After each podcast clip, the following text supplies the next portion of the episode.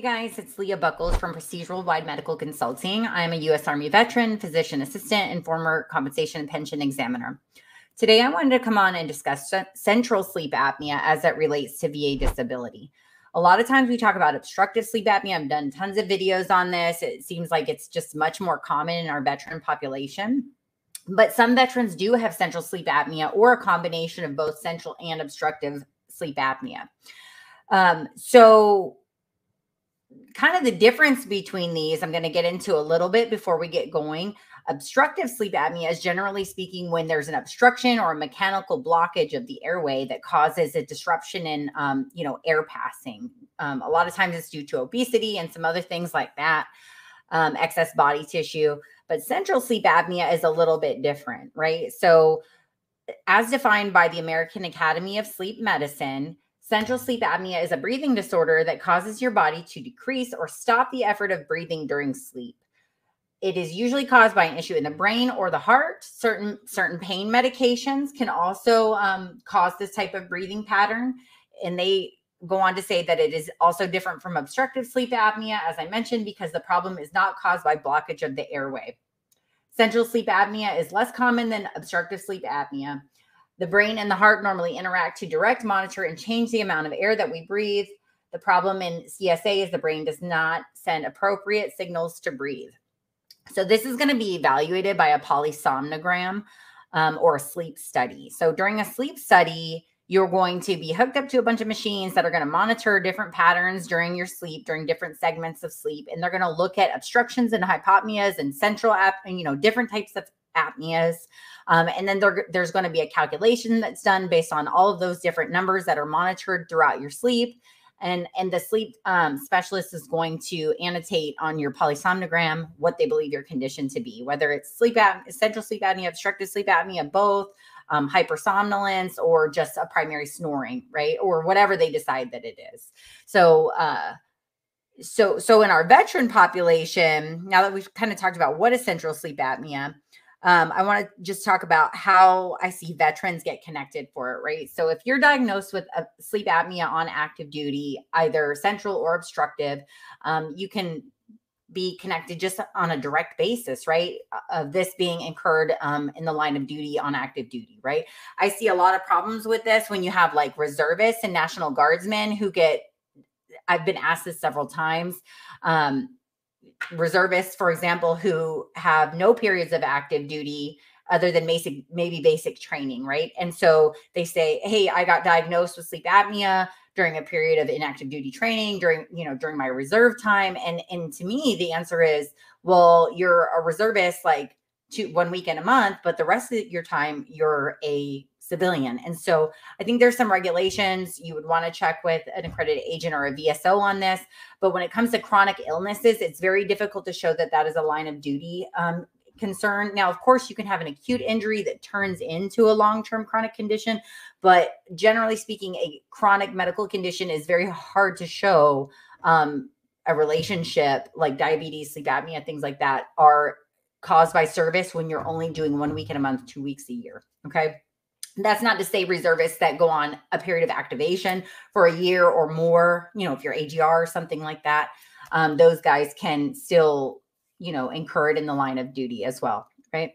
So, um, and then secondary service connection. So, secondary service connection, today we're going to talk about how central sleep apnea can be related to traumatic brain injury, right? So, I'm going to go over a couple articles that I use for this um, and share them with you guys so that you can look them up and look, look at them for your research. Maybe talk to your neurologist or your sleep doctor, your primary care doctor, or whoever um, to see if they can assist you with a medical opinion right? So, what is a traumatic brain injury? So, lots of service members suffer from traumatic brain injury. So, generally, there are a few different categories. You have mild, moderate, and severe TBI. Um, and I'm not going to get into the specifics of TBI itself because that is a whole nother discussion for another another day.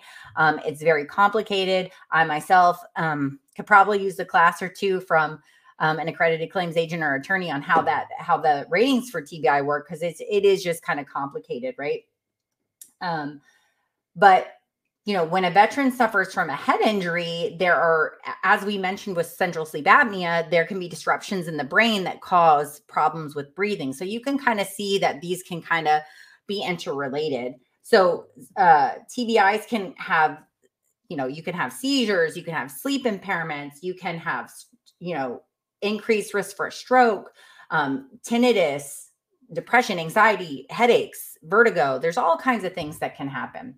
But when it comes to central sleep apnea, I'm going to go over a few of the articles. Let me pull them up. A few of the articles that I use um, when I'm trying to show a relationship between head injury, um, someone that's had a head injury in the past, and central sleep apnea. Okay. So one article that I use is, um, let's see, a, let me start from the from the top. Um, and also you know neck injuries there there's also a relationship with neck injuries and obstructive sleep apnea um, and and I've done another video on that, and we're not going to get, get onto obstructive sleep apnea, but neck injuries when it comes to central sleep apnea, if you've had a neck injury, depending on what the mechanism is, it, it is, um, even if you haven't been diagnosed with TBI, there can be, we can extrapolate some of that information, right? So, one article that I like to use is, um, let's see, Sleep Apnea and Traumatic Brain Injury Understanding Its Impact on Executive Function, published in 2013 in the Journal of Sleep Disorders and Therapy. Um, reports that sleep apnea is one of the most commonly diagnosed sleep disorders following a TBI. Um, that's a good article. Another one is a review of sleep disturbances following traumatic brain injury, which is published in 2018 in Sleep Science and Practice.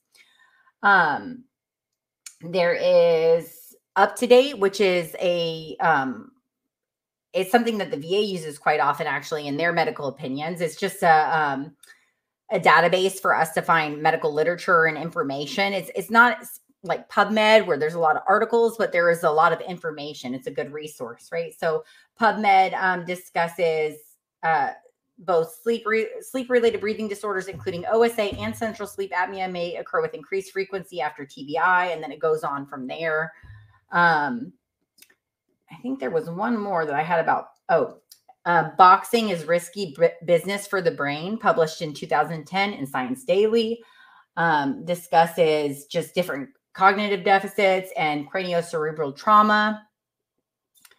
Um, so those are some good articles that we that I use. Um, maybe you guys can go research them, highlight a couple sections, take them to your doctor. I'm always here to assist with medical opinions um, if the evidence supports a positive opinion, and if if you'd like me to take a look at it.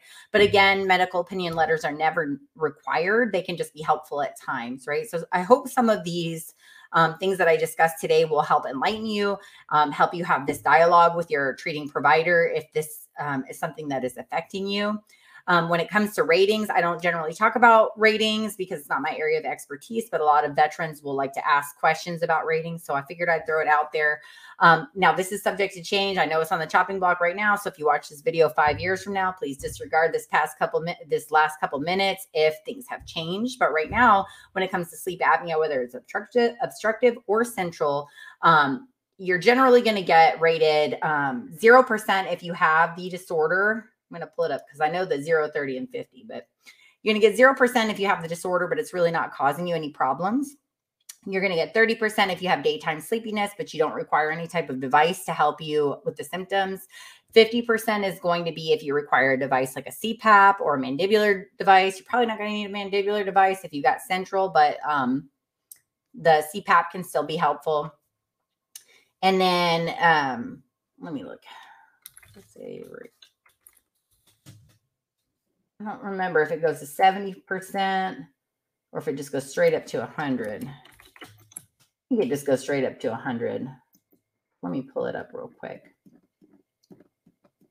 Mm, yeah, it goes straight up to 100. So 100% is chronic respiratory failure with carbon dioxide retention, need for tracheostomy, um, right side of heart failure due to lung disease, right?